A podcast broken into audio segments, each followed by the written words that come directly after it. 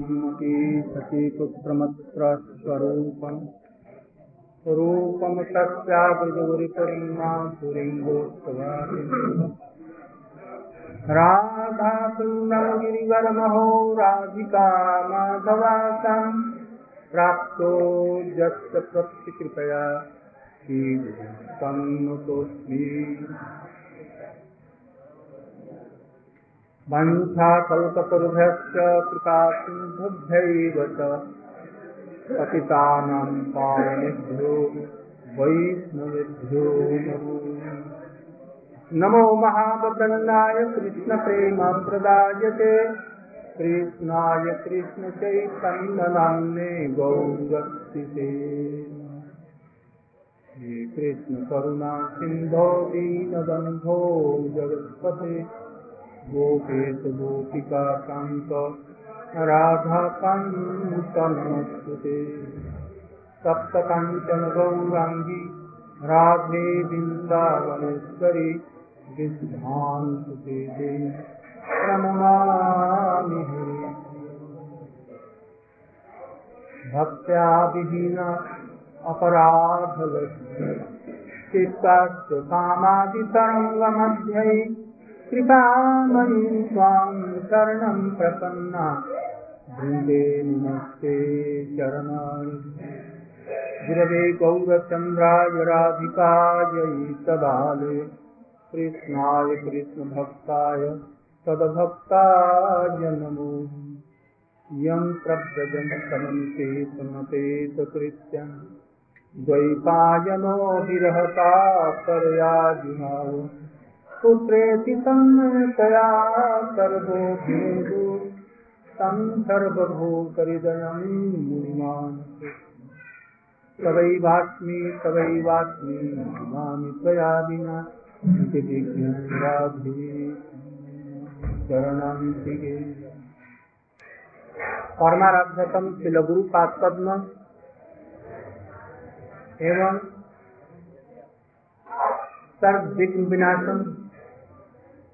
श्री नृसिंह देव की कृपा से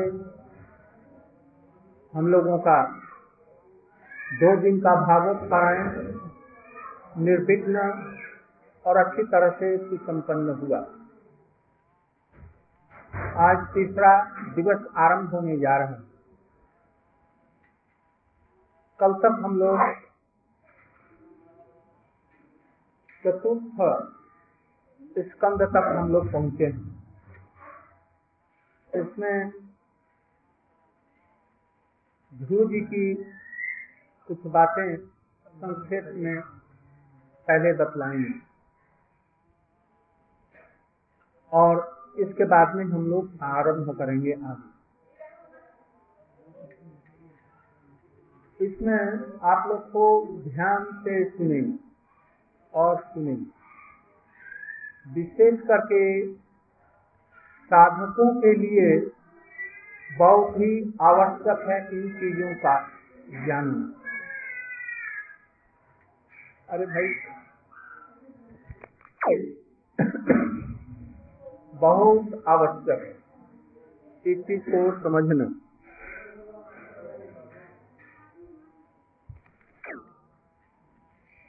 हम लोगों ने श्रवण किया पुरंजन उपाख्यान। संसार में अत्यंत आसक्त। पुरंजन अपना राज्य भी छोड़कर और अच्छे भवन, अच्छी स्त्री, बाल बच्चों के लिए वो चला। और बहुत ही सुंदर नौ द्वार का एक राजभवन पाया, जिसके चारों तरफ़ में सुंदर बाग बगीचे लगे हैं। ये सब बतलाया गया। और उसमें रहने वाली अपनी प्रिया के साथ में अत्यंत आसक्त चित्त हो गया। धीरे धीरे बूढ़ा हुआ। जरा देवी ने ज़ोर करके उससे शादी की। वो शादी नहीं करेगा, वो भाग रहा है। और जरा मैंने वृद्धावस्था उसे जैसे तैसे पकड़ करके उसको पति के रूप में वर्ण कर लिया। अंत में रोग, शोक, मोह इत्यादि सब के द्वारा जर्जरित होकर प्राण प्रत्याग अपनी स्त्री में आसक्त था, इसलिए वो हो गया स्त्री होकर के जन्म। किंतु कुछ भक्तों की कृपा ऐसी हुई इस जन्म में उसके पति मिले, जो स्त्री बना। पहले था पति, अब हो गया स्त्री और उसका दूसरा पति हो गया। कोई ज़रूरी नहीं है कि स्त्रियाँ स्त्री होंगी और पति देव फिर पुरुष होंगे। न जाने पति देव यदि भजन न करेंगे, न तो तो वो न जाने कुकुर होंगे, कि सियाल होंगे, कि गधे होंगे, कि भेड़ होंगे। क्या होंगे उनका कोई भी ठीक नहीं। हो सकता है कि पत्थर होकर के जन्म ले, वृक्ष होकर के। यदि उचित रूप में भगवान का भजन किया, कुछ उन्नति हुई, तब तो मनुष्य जन्म उनको मिला। अन्यथा नहीं मिलेगा। और यदि किसी चीज़ में आसक्त हो गया और मरने के समय में वो आसक्ति रही तो वही चीज़ होकर के जन्म लेगा। इसमें उसकी मरने के समय में तो वो स्त्री होकर के आया।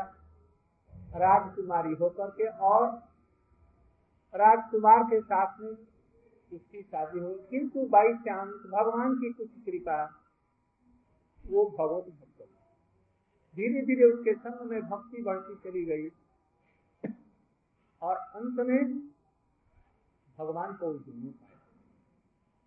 यहाँ पर एक शिक्षा की बात है।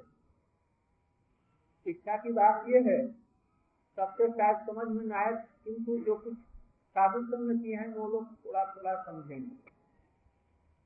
गीता में लिखा जब शरीर छूटने को होता है पदम तेते कलेवरम संत जंगम भाव स्मरण भाव तो वो जैसा सारा जीवन में कर्म किया रहता है अंत में उसकी ऐसी ही स्मृति आती है। उन्हीं चीज़ों को स्मरण करता है जिसमें उसकी आसक्ति थी। इसलिए भगवत भक्त यदि कच्ची अवस्था में भी यदि देह को त्याग कर दिया, भगवान का स्मरण करते करते तो सुचिनाम सिमतांगे है वो आ जाते। सुचिनाम मैंने पवित्र। और श्रीमतांग मैंने जहाँ खाने पीने का कष्ट नहीं रहेगा। ऐसे घर में उसका जन्म होगा और जहाँ से उसका शेष हुआ था, वहाँ से वो आरंभ होगा उसका भजन। और मनुष्य जन्म गारंटी के साथ मिलेगा और भगवत भजन के लिए अनुकूल उसको जन्म मिलेगा। अभी जिन जिन लोगों को भगवान के भजन के लिए कुछ मिला है, वो समझे पूर्व जन्म का संस्कार से भगवान की कृपा से उनको भगवत भजन के लिए अनुकूलता मिली हुई और दूसरे जो हैं जिन जिन चीज़ों में आसक्त होंगे, वैसे ही उनका जन्म।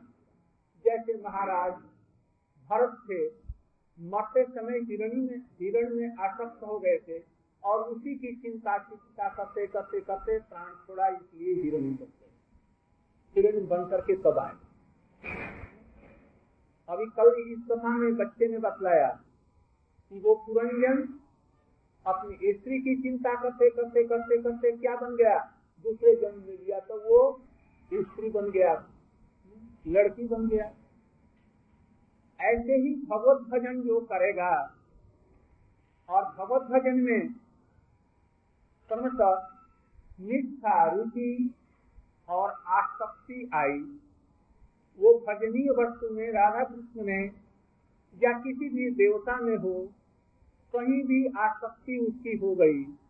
यदि किसी देवताओं का पूजन कर रहा है तो देवताओं में अति आसक्ति हुई तो वैसा ही उसको सारूप से मिल करके वो देवता हो जाएगा और कुछ दिनों के बाद में फल भोग करने के बाद में फिर गिर पड़ेगा।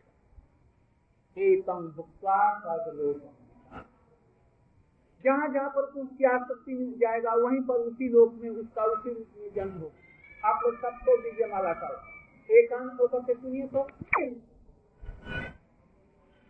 देवता लोग यदि देवताओं का चिंतन करेंगे तो देवता होकर के वैसे ही आएगा।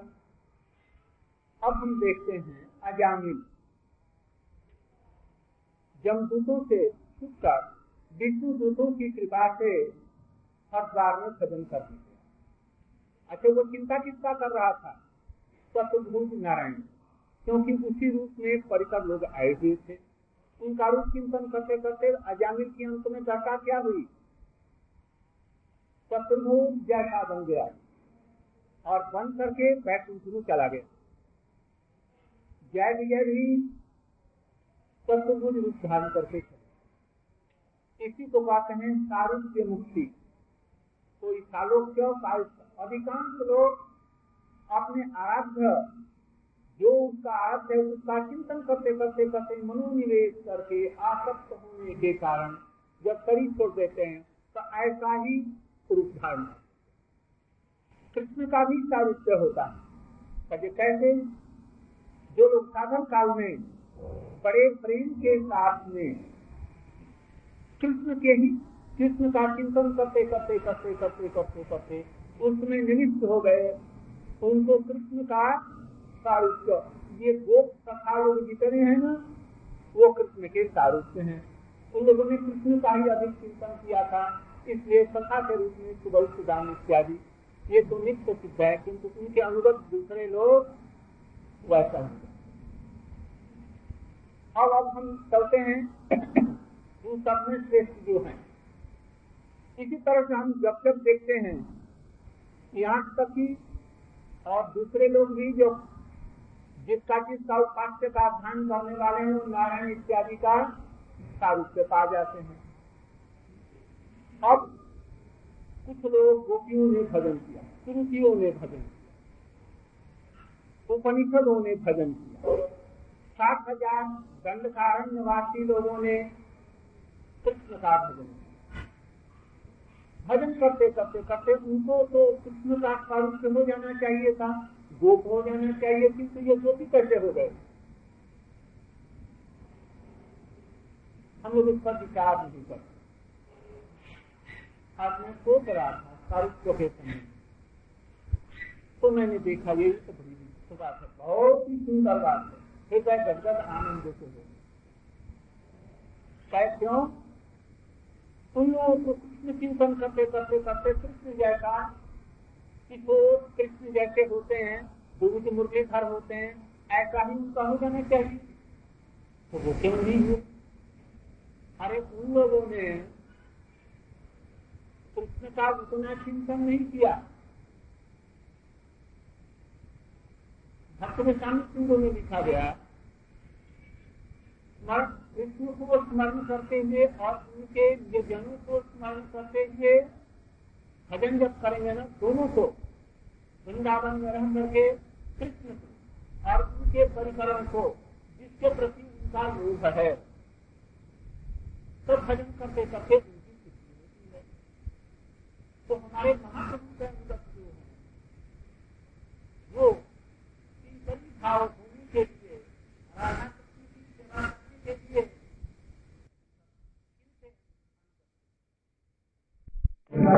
महाराज जी का चरित्र श्रवण किया। बहुत सी इसमें शिक्षाएँ हैं।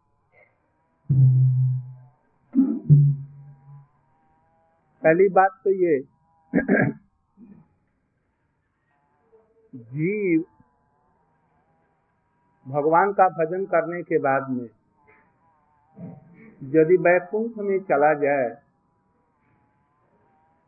तो वहाँ से फिर उसका पतन होता है कि नहीं होता शास्त्र के अनुसार में देखा जाता है जदगत्ता न निवर्तन थे तद्धाम परम। जो जीव किसी प्रकार से वैकुंठ धाम गोलो वृंदावन में चला गया, उसका फिर कभी भी पतन नहीं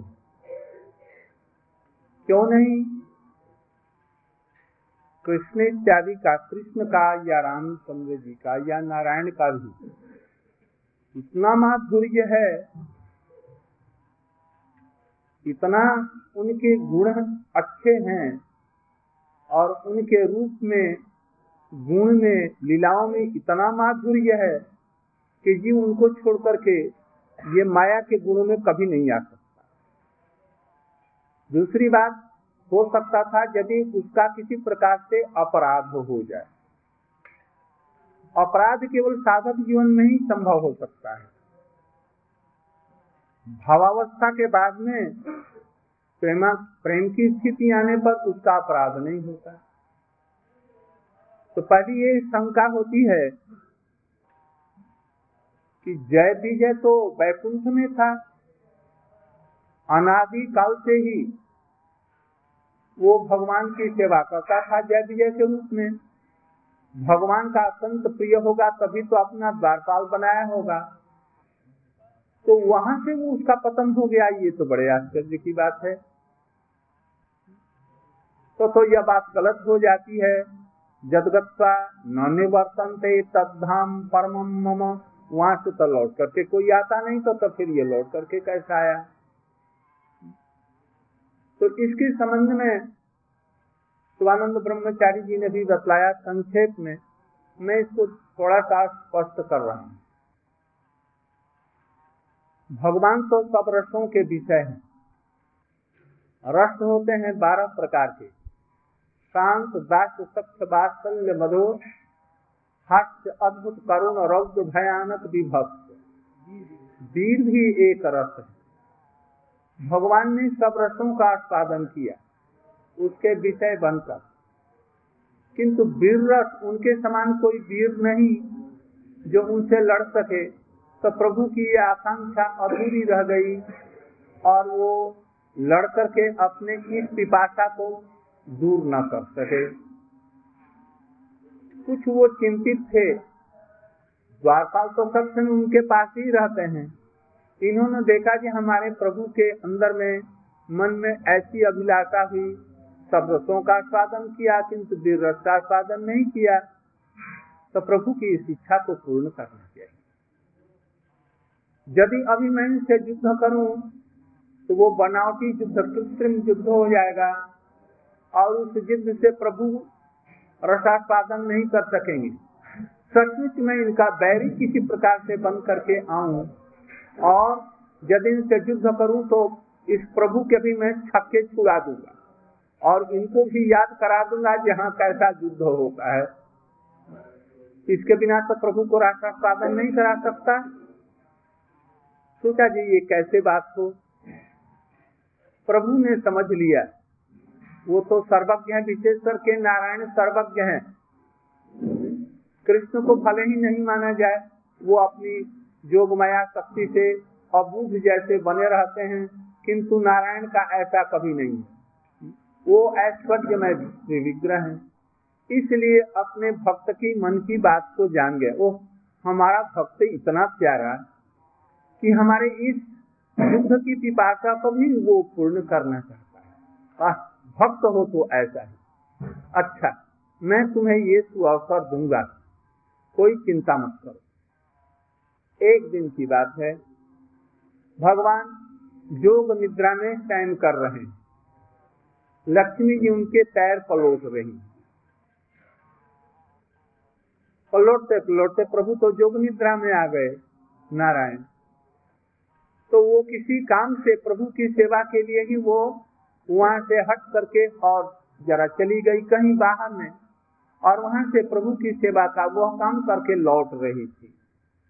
लौटने, आते समय में इन लोगों ने लक्ष्मी जी को रोक दिया, आने नहीं दिया उनके समीप।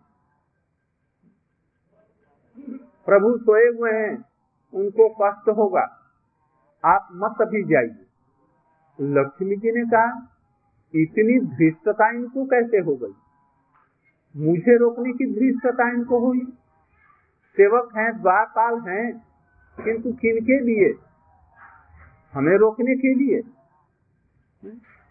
तो वो कुछ भीतर ही भीतर खिन्न हुई। तो जैसे ऐसे लोगों का यहाँ रहना अनुचित है। बस वो तो सर्व संकल्प स्वरूप है। ये ऐसे लोगों का यहाँ रहना अच्छा नहीं है। अब उनके ये पतन का कारण बनता है। ये क्यों हुआ? प्रभु की इच्छा से ही उन लोगों ने इनको रोका। लोगों को रोकना नहीं चाहिए।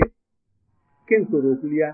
वहाँ पर सर्वज्ञ भी होते हैं, किंतु प्रभु ने जब बलदेव प्रभु की सर्वज्ञता को आच्छादित कर दिया। तो जय विजय की सर्वज्ञता को आच्छादित करना कोई बड़ी भारी बात नहीं। बस उनकी सर्वज्ञता को आच्छादित कर दिया। और उन्होंने लक्ष्मी जी से ऐसा कर दिया। दुर्व्यवहार। लक्ष्मी जी ने कहा कि तुम्हारा यहाँ रहना अब अच्छा नहीं। और कुछ नहीं किया? क्योंकि लड़के के समान है। स्पष्ट रूप में उनको अभिसंपात तो नहीं दिया, किंतु मन ही मन में कुछ ऐसा भाव हुआ। अब ये गांठ बंधने लगी। बनते बनते, अब जबकि सनत सनंदन सनातन ये चारों आए तो उन्होंने उनको एकदम रोक दिया रास्ते पर। आप नारायण के पास में नहीं जा सकते। उनको रोकना उचित नहीं था। उनको प्रभु तो आपका काम है, प्रभु आत्माराम है, उनको किसी प्रकार का डर नहीं है, वो निर्भय है। उनको न किसी से चाहिए और न उनको कोई चीज़ का डर भी नहीं है। तो तुमने उनको क्यों रोक दिया? हमें क्यों रोक दिया? ये उनके अंदर में भावना हुई।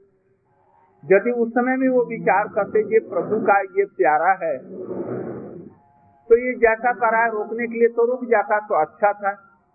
किंतु उन लोगों को भी क्रोध कुछ आ गया और उन्होंने कहा, जी जाओ, तुम असुर होकर के जाने यहाँ पर तुम रहने के लिए योग्य नहीं तो उनके अंदर में भी, जय विजय के अंदर में भी उन्होंने ऐसी भावना प्रस्तुत की, प्रेरणा की और उधर में लक्ष्मी जी के हृदय में भी और सनत सनंदन सनत कुमार के अंदर में भी ऐसी भावना करके परस्पर परस्पर ऐसा भाव कर दिया। अभिसंपाद दिया प्रभु दौड़े आए। देखा अपनी जोग माया को हटा दिया। सनत का अरे, ये क्या मैंने किया? प्रभु के प्रियो को मैंने अभिसंपाद कर दिया। ये तो बहुत अनुचित हुआ। प्रभु मैंने बहुत अनुचित किया और गिर गिराने लगे। इधर में जय विजय देखा जा रही मैंने क्या कर दिया? इनको रोक दिया मैंने, क्यों? ये तो रोकना नहीं चाहिए। आज तक तो मैंने ऐसा किया नहीं। वो अब गिर गिराने लगे। प्रभु जी बीच में आकर के बोले, सेवकों का दोष स्वामी का ही दोष होता है। आप लोग तो बड़े उदार हैं। यह दोष मेरा हुआ। इसलिए आप लोग हमें दंड दें अथवा क्षमा कर दें। प्रभु ने ऐसा कहते वो लोग एकदम पानी हो गए, पिघल गए वो, और खुद अनुताप करने लगे कि हम लोगों ने ये अच्छी बात प्रभु ने उनको सांत्वना दिया। ये सब मेरी इच्छा से हुआ है। आप कोई चिंता न करें। और इन दोनों को भी कहा कि तुम लोग चिंता मत करना। ये मेरी इच्छा से ऐसा हुआ है। यहाँ से किसी का पतन नहीं होता है। तुम लोग हमारी इच्छा को पूर्ण करने के लिए वहाँ जा रहे ऋषियों ने कहा, तीन जन्म तक केवल तुम लोग असुर रहेगा। इसके बाद फिर तुम हम लोगों को मिल जाओ। इसलिए वृत्रासुर का भी जो देखते हैं कि उनका भी पतन हुआ और वृत्रासुर के रूप में चित्रकेतु महाराज आए मुक्त पुरुष होकर के फिर बद्ध हो जाते हैं। ये तो संभावना नहीं। प्रभु अपने परिकरों के द्वारा ही जगत की को शिक्षा देते हैं। इसलिए वो चाहते तो अभी संपात को दूर कर सकते थे, इतने समर्थ थे। मुक्त पुरुषों पर अभी संपात नहीं लगता। इसलिए उन पर भी संपात नहीं लगता। शंकर जी ने कहा, यदि ये चाहते तो इस अभिसंपाद को दूर कर देते, अथवा तुमको ही कोई अभिसंपाद दे देते थे तो उन्होंने किया नहीं। इसलिए वृत्तासुर भी बद्ध जीव जैसे नहीं है। उनको भी अभिसंपात इत्यादि नहीं लगता। वो तो केवल प्रभु को ये दिखाना था कि हमारे भक्तों को चाहे स्वर्ग में हो, चाहे नरक में हो, चाहे मोक्ष में स्थिति में हो तुल्यादर्शी सर्वत्र तुल्य भाव रखते हैं। कहीं भी उनको कुछ भी कमी बेची नहीं मिलती। वो तो ये देखते हैं कि हम जहाँ भी रहें, भगवान के गुणों का कीर्तन करता रहे। चाहे हम असुर हो, चाहे दैत्य हो, दानव हो, पशु पक्षी की पतंग हो, आपके प्रिय भक्तों का संग मिलता रहे और आपकी कथाओं को सुनते को, सुनने को मिले और सब समय आपके नामों का कीर्तन करता रहूँ। यही सुजोग आपसे। हम और कुछ हम तो विपत्तियाँ सब समय चाहते हैं। हम तो सुख नहीं चाहते हैं। सुख के माथे सिल पड़े। उसके पत्थर उसके ऊपर। सुख से कोई तात्पर्य नहीं है। हमको तो दुख मिले जहाँ भी रहे। वैष्णव का संग। यहाँ तक कि कुत्ता जो नहीं होकर के भी आऊँ। तो भी वैष्णव का संग मिले। और उनके मुख से हरि कथा हमको सुनने के लिए मिले। प्रहलाद महाराज जी ने भी तो यही भगवान से मांगा। नाथ जोनी सहस्त्रेशु जेस जेस ब्रजाम में हम तेसु तेसु अचला भक्ति अच्युतास्त सदा जहाँ पर भी रहूँ हे अच्युत आप में ये अच्युता भक्ति हो। जहाँ जहाँ पर भी हमारा किस पतंग इत्यादि हमारा जन्म हो उनको कोई भी फ़र्क नहीं आता। चाहे वो बैकुंठ लोक में है अथवा वो स्वर्गलोक में है या मर्तलोक में है या नरक में है। सब उनको एक बराबर लगता है, है? इसीलिए भक्तों में कुछ सहिष्णुता होनी चाहिए। कुछ भक्ति करने लगे माता पिता का अनादर करने लगे, पति का अनादर करने लगे, पति भी स्त्री का अनादर करने लगा। पुत्र माता पिता को नहीं मानता, और मैं भजन करने लग गया, किसी को नहीं मानूँगा। भाई चौपट हो जाएगा। ऐसा मत करो। प्रहलाद महाराज जी की अभी जो शिक्षा हो रही है, उसमें देखो जो कितना गुण तत्व है। प्रहलाद महाराज को उसके पिताजी मार रहे हैं, अपमान कर रहे हैं, गाली दे रहे हैं, आग में जला रहे हैं, समुद्र में फेंकवा रहे हैं। जो नहीं करना चाहिए, पुत्र के लिए कर रहे हैं। किंतु पुत्र ने कभी ये कहा, जो पिताजी खबरदार, ऐसा फिर कहा। कहा, तुमने क्यों कहा ऐसा कहा? मैं तुम्हारे घर में नहीं रहूँगा। ऐसा कहा। कुछ भी नहीं, निर्भय। जिस किसी स्थिति को, परिस्थिति को वो अपने अनुकूल बना लेते हैं। यही तो उत्तम भक्तों का लक्षण है। थोड़े में बिल मिलाने लग गए। पिता माता से भी मारपीट करने लगे तो, तो प्रहलाद महाराज जी ने क्यों नहीं किया? ऐसी बात। वैष्णव को सहिष्णु होना उचित है। किसी परिस्थिति में बल्कि उनको भी वैष्णव बनाने की ज़रूरत है। माता हो पिता हो पति हैं स्त्री हैं सबको अपने अनुकूल ढाल करके बना लो। ये प्रहलाद महाराज की शिक्षा है। और नहीं तो पान से थोड़ा सा चूना इधर हुआ और बस। बिगड़ गए? ऐसा नहीं। भक्त को होकर क्या क्रोध कहा? यदि क्रोध हो तो देशी जनों के प्रति कहा है यद्यपि, किंतु उत्तम भक्त तो सब में प्रभु को देखते हैं। इसलिए ऐसी भावना के साथ में भजन करने से सब होता है भाई। ऐसा नहीं जो थोड़े में बिल बिल आ गए, थोड़ी देर में क्रोध हो गया, थोड़ी देर में पैर पकड़ने लगे, थोड़ी देर में कुछ हुआ। तो भजन नष्ट हो जाएगा। इसलिए सब चीज़ें प्रहलाद महाराज की हम लोगों को शिक्षा लेनी चाहिए।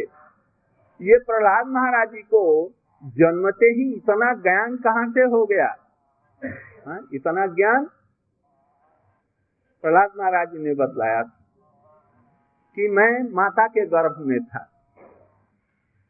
किंतु उसी समय में हमारे पिताजी चले गए थे। तपस्या करने के लिए। और मैं उस समय में गर्भ में था।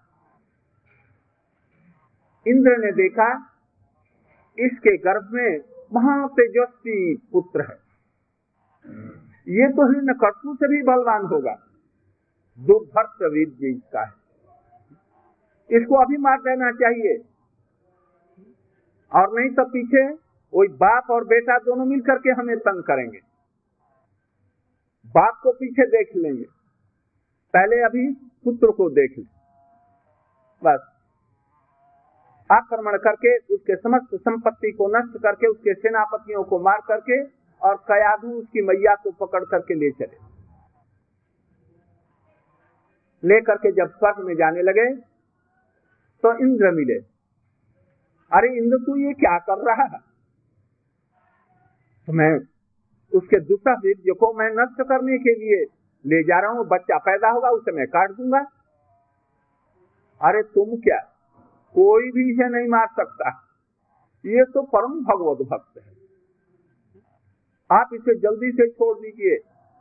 बस नारद जी के कहने से उन्होंने गर्भस्थ शिशु को प्रणाम किया और उसकी मैया की प्रदक्षिणा की और उनके हाथों में उनको दे करके और स्वर्ग में चले गए। ओह मैंने कहीं गलती तो नहीं की?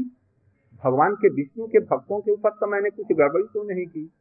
अनुताप करते हुए चले गए। नारद जी उनका हाथ लेकर के पकड़ करके अपने आश्रम में आए। कहे बेटी तू मैं तुम्हारा पिता के पिता के समान हूँ। तू हमारे आश्रम में रह जब तक कि तुम्हारे पति नहीं आ जाते। अब उसके पत, उन्होंने कहा ठीक है। उनके आश्रम में रह गई काम करने लगी सेवा करने लगी। और उनको ये उपदेश देते रहे। पर बेटी, मैं तुम्हारी सेवा से प्रसन्न हो गया। तू कुछ वर मांग उन्होंने कहा, जी पिताजी, यदि आप प्रसन्न हैं तो ये वर दीजिए कि हमारे पति के आने पर ही हमारा गर्भ निकले, बच्चा पैदा हो। हमारे इच्छा के विपरीत जब तक कभी न हो जाए। दस महीने के बाद में या साढ़े दस महीने के बाद में ऐसा न हो। हमारे पति देव आएँगे और तब उनके सामने हमारा पुत्र मस्तु ऐसा अब उसने कितनी दिन तपस्या की? एक बरस, न दो बरस, न चार बरस। सोचते हैं कि साठ हज़ार वर्ष तपस्या। अब ये साठ हज़ार वर्ष ये प्रहलाद महाराज जी गर्भ में रहे। सुखदेव गोस्वामी को सुना जाता है कि वो बारह वर्ष तक गोद में रहे। कोई कहते हैं सोलह वर्ष कोई बात नहीं, चार वर्ष का अंतर है। सोलह वर्ष ही मान लें। कोई हर्ज नहीं। और ये सोलह वर्ष रह करके व्यास देव जी के शिक्षाओं और उपदेशों को श्रवण किया। और ये प्रहलाद जी के गुरु के गुरु। प्रहलाद जी के गुरु कौन? नारद जी है ना? तो ये व्यास के गुरु, व्यास जी ने जो सुना सुखदेव गोस्वामी ने सुना व्यास जी से। और इन्होंने सुना किससे? व्यास के गुरु नारद से इन्होंने सुना, कितने वर्ष सुना? साठ हज़ार वर्ष। क्या सुना? यही आत्म तत्व ज्ञान जितनी भक्ति की बातें साठ हज़ार वर्ष सुनते रहे तो बतलाओ उनको कितना ज्ञान होगा? सुखदेव गोस्वामी जी से कम होगा? वो तो कम नहीं होना चाहिए। इसलिए जन्म के साथ ही साथ में कितना उनको ज्ञान हुआ। जब पिता उसको मार रहे हैं, काट रहे हैं सबको सह रहा है, प्रतिकार करने की चेष्टा नहीं करता। ये भी नहीं कहता, पिताजी हमको क्यों मार रहे हैं? मैंने क्या अन्याय किया? ये भी नहीं कहा। चुपचाप सहते रहे। वैष्णव को ऐसे ही सहना सीखना चाहिए। हरिदास ठाकुर को 22 बाज़ार में मारा गया। उन्होंने ये नहीं कहा कि हमको क्यों तू मार रहा है। यदि वैष्णव होना है तो वैष्णव होना इतना सहज नहीं है जितना हम समझते हैं। अच्छा ये प्रहलाद महाराज जी को ये नारद क्यों मिल गए? आकस्मिक मिल गए या कोई कारण होगा? कॉज एंड एक्शन थ्योरी के अनुसार में, कार्य और कारणवाद में, बिना किसी कारण के कार्य होता नहीं। तो तो मालूम होता है कि कुछ कार्य में कारण भी है। कारण ये है, प्रहलाद महाराज जी के जन्म से पहले ही एक ब्राह्मण का लड़का था। बड़ा सदाचारी सब भ्रांत शिक्षित सब विषय में गुणी वो लड़का समय आने पर उसके पिताजी ने उसकी शादी एक परम साध्वी लड़की के साथ में कर दी, परम रूपवती, गुणवती। दोनों मिल करके रहने लगे। रहते रहते एक दिन किसी कारण से ये कहीं बाहर में गए। वो ब्राह्मण का लड़का। और जा करके किसी प्रकार से एक रूपवती, गुणवती, एक कोई बेस्या थी उस पर आसक्त हो गया। धीरे धीरे अपनी स्त्री को, अपने पिता माता की सेवा को, बच्चों का पालन पोषण करना सब छोड़ छाड़ कर। क्रमशः उसी में आसक्त हो गया और ऐसा आसक्त हो गया कि ये सबको छोड़ करके घर बार, सब बेच बांच करके सब बेस्या को अर्पण कर दिए। एक दिन जब इसके पास में कुछ नहीं रह गया, प्रहलाद गए, अब आदर नहीं किया, पैसे का आदर। लौकिक स्थानों में ये सब विषयों में बस पैसे का आदर पैसा नहीं दिया कजे घर से निकल जाओ। अपमान किया। अब प्रधान महाराज जी ने वो जो बा, बालक था लड़का जुआ वो उसको बहुत अपमानित हुआ। और कहा ये प्राण रखना नहीं है। मैंने सर्वस्व इसको दे दिया और इसने हमारे साथ में ऐसे किया। व्यवहार दुर्व्यवहार अब मैं चलू। बस उस दिन सवेरे की बात अब वो निकल गया। निकल करके जंगल में गया। प्राण छोड़ देंगे, इतने में रात हो गई। रात होने पर जंगल में बाघ, भालू सब बोलने लग गए। डर के मारे अब प्राण नहीं सहज ही प्राण नहीं छूटते हैं। बस वो डर करके एक खंडहर मंदिर सा था, उसी में घुस गया। रात भर तड़पता रहा। बेचा के के रूपी बाण उसके हृदय में चुभ रहे थे, निकल नहीं रहे थे। रोते रोते रोते, कुछ खाया नहीं दिन भर रात भर और वहीं पर पड़ा रहा। इधर में वो बेस्या को भी अनुताप हुआ। उसको खोजते खोजते खोजते खोजते खोजते वो भी चली, और शाम को उसी वन में, उसी जगह में पहुँची। वर्षा होने लगी। शीतकाल का समय। अपनी रक्षा के लिए वो भी खंडहर मंदिर के एक कोने में चली गई। और एक कोने में ये बाल, ये जुआ, ब्राह्मण का लड़का। किसी ने किसी को परस्पर नहीं देखा। सारी रात बीत गई, दोनों रोते रोते कुछ खाया नहीं, पिया नहीं, परस्पर चिंतित रहने के कारण। जब सवेरा हुआ, कुछ प्रकाश हुआ तो देख, अरे, यही तो ये हमारे वो जुआ वाला लड़का है। और उसने देखा, ये यही तो वही बेचा है। हमारी प्रियतमा है। बस दोनों मिल गए और दोनों दोनों पकड़ करके रोने लग गए। अच्छा उस वो दिन क्या था? जिस दिन ये घटना हुई, उस दिन निसिंह चतुर्दशी का व्रत था। और उस दिन ये दिन में कुछ नहीं खाया, रात में भी कुछ नहीं खाया। और उस मंदिर में नहीं सिंह देव का ही खंडहर मंदिर बाई चांस। और उसी में ये लोग रहे, रात भर जागरण किया। सोए नहीं। इसी का यह फल हुआ, यदि अनजान में भी कोई व्यक्ति उपवास के दिन किसी प्रकार से न खाए और न सोए तो उसका इतना फल होता है मंदिर में रहने रह करके उपवास करने से, जो वो प्रहलाद महाराज होकर के आए। वही प्रहलाद महाराज और उनकी पत्नी वही बेस्या होकर के आई और इतना फल हुआ। ये इसको कहते हैं सुकृति। ऐसी ही कोटि कोटि सुकृति पुष्ट होने के बाद में तब भगवत भक्तों का संग होता है और उसके द्वारा भक्ति होती है। तब ऐसी निश्चला निश्चल परिनिश्चिता उसको भक्ति होती है। और नहीं तो कुछ दिन भक्ति करेंगे, भक्ति का तब तो समझ में नहीं आएगा। अभिमान होगा जो मैं ब्रह्म, वैष्णव हो गया, मैं भक्त हो गया, अभी उसमें गुरु नहीं ये कनिष्ठ कोटि के ये लोग भक्त हैं। उत्तम कोटि भक्तों का संग पाने से इनका कल्याण होता है। इसलिए खूब दृढ़ता के साथ में समस्त विश्व एक तरफ़ न रहे, हम जहाँ भी रहेंगे, भगवान का भजन करेंगे, ऐसी भी निष्ठा हो और सब में प्रभु को प्रहलाद महाराज जैसे सर्वत्र ही अपने इष्ट देव को देखते थे, सब में और सब में इष्ट देव को देखते थे। ऐसी यदि हो तो उत्तमा भक्त है।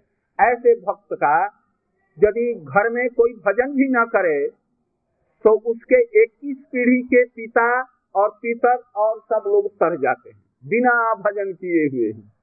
और मध्यम कोटि का संबंध ज्ञान युक्त होकर के गुरु की सेवा करने वाला वैष्णव हो, अभी मध्यम अधि में आया हो तो उसके चौदह पीढ़ी के माता पिता सबका उद्धार हो जाता है। और यदि कनिष्ठ अधिकारी भी हो तो भी उसका सात पीढ़ी के माता पिता और सबका उद्धार हो जाता है। क्यों?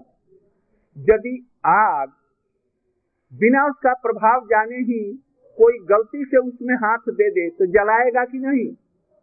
तो तो ज़रूर जलाएगा ही। ऐसे ही भगवान का नाम है, उसका कोई प्रभाव जानता नहीं है श्रद्धा भी नहीं है, ऐसे ही भगवान का नाम ले लिया तो भगवान के नाम का फल होगा कि नहीं होगा? यदि बिना जाने हुए आग में हाथ देता है तो वो जलाती है। तो द्रव्य का गुण तो ज़रूर प्रकाशित होगा, इसलिए जैसे तैसे भी कोई भगवान का नाम करेगा तो भी उसका फल होगा। किंतु श्रद्धा पूर्वक यदि करेगा प्रेम के साथ में उसका फल कुछ दूसरा होगा और इसका संसार दूर हो जाएगा, कष्ट दूर हो जाएँगे। इसका फल तो ज़रूर किसी न किसी का होगा। इसीलिए हम लोग प्रहलाद महाराज जी की शिक्षाओं को ग्रहण करके यदि चलें तो सहजी में हम भगवान को प्राप्त कर सकते हैं और फिर जन्म मरण के चक्कर से भी दूर हो जाएगा और अंत में हम लोग भगवत भाव को प्राप्त होंगे। ऐसी भी और भी शिक्षाएँ हैं, कितनी? मैंने संक्षेप में दो एक बातें बतलाई। अभी एक कीर्तन इनका होगा, वो ब्रज कोकिला जी का। और फिर तब हम लोग आरती करके समाप्त कल से आप लोग साढ़े सात बजे के अंदर सात